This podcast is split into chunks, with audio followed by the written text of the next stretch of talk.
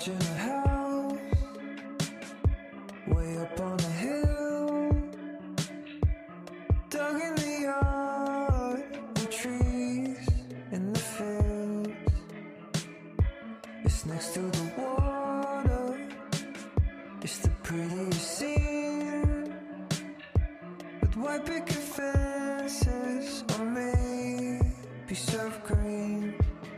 As wonderful as this all seems, this is beyond the means, it's just a dream.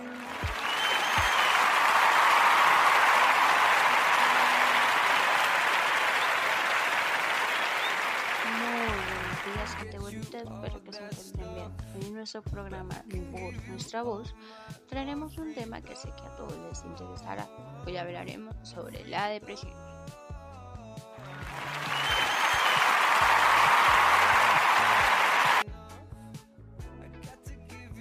Bueno, nuestro tema principal del día de hoy será la depresión y sus efectos en las personas.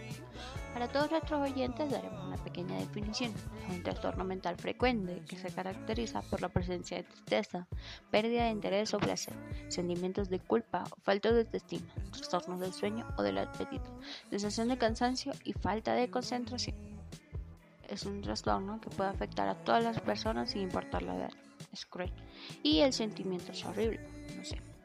¿Pero qué causa la depresión? Según estudios se desconoce la causa exacta, al igual que sucede con muchos trastornos mentales. Puede comprender diversos factores como diferencias biológicas, químicas del cerebro, hormonas y riesgos hereditarios. Seguro ahora, mi querido oyente, te estarás preguntando si la depresión tiene tratamiento. Y claro que lo tiene. Los medicamentos y las psicoterapias son eficaces para la mayoría de las personas con depresión.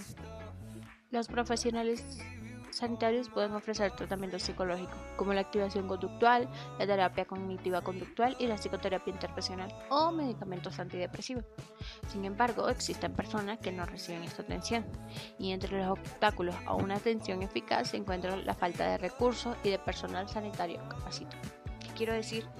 Que muchas personas con recursos bajos no pueden acceder a este tipo de servicios, por lo que su salud mental está en riesgo. Así como existen causas, también existen prevenciones. No todas son seguras, pero te pueden ayudar a disminuir el sentimiento de tristeza o ayudar a alguien más. Siempre es bueno ayudar a alguien. 1. Toma medidas para controlar el estrés, mejora tu resiliencia y levanta tu autoestima. ¡Ánimo! No estás solo. 2. Acércate a la familia y a los amigos, especialmente en momentos de crisis, para que te puedan ayudar a superar los malos tiempos. La familia nunca está de mal. 3. Considera tener tratamientos de apoyo de larga duración para que te ayude a prevenir la reaparición de los síntomas, si es que ya lo tuviste. Pero no te preocupes, nada dura para siempre. Por la pandemia se agravaron los casos. Según MinSalud, la pandemia por COVID-19 ha generado diversos efectos en la sociedad actual y más allá de las manifestaciones respiratorias que caracterizan a la enfermedad, se ha constituido un factor generado de malestar y sufrimiento para muchas personas a nivel mundial y en Colombia. Depresión, por lo que diversos estudios prevén aumento de carga de enfermedad mental y de riesgo de conducta suicida. Chicos, esto no es un juego, no estamos hablando de un tabú, no, esto es real y existe. Existen casos extremos en los que, escúcheme, en los que la depresión puede llegar al suicidio. Y cada año se suicida casi 1 millón de personas. Esto quiere decir que la depresión es mucho más común de lo que parece. Las enfermedades mentales son delicadas, principalmente la depresión y los trastornos por consumo de alcohol, el abuso de sustancias, etc. Constituyen importantes factores de riesgo de suicidio. ¿Pero sabías que el 10 de septiembre se celebra el Día Mundial de la Prevención del Suicidio? Siempre quiero que recuerdes que la depresión no es un juego, ni mucho menos un invento. Es real y es peligroso. Por favor, si tú sufres de eso, o conoces a alguien que sufre eso, por favor, busquen ayuda. No es un juego. La empatía y la preocupación genuina son claves para hablar con una persona que piensa suicidarse. Podrías preguntarle, ¿quieres hablar? ¿Puedo acompañarte? ¿Quieres recibir ayuda? ¿Cómo te has sentido? Ninguna de estas preguntas está de más para ninguna persona. Todos queremos sentirnos bien con nuestros amigos y con nuestra familia. Está bien hablar de lo que siente.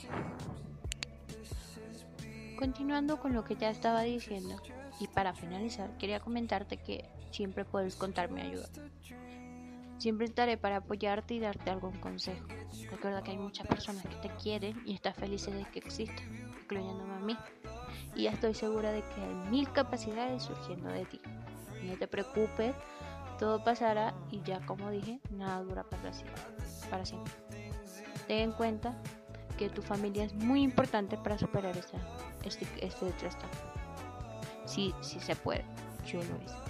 Por favor, no te sientas solo. Hay muchas personas que te quieren, de verdad. Quiero que sepas que nuestro recorrido no termina aquí. Te espero en otra emisión de Mi Voz, Nuestra Voz.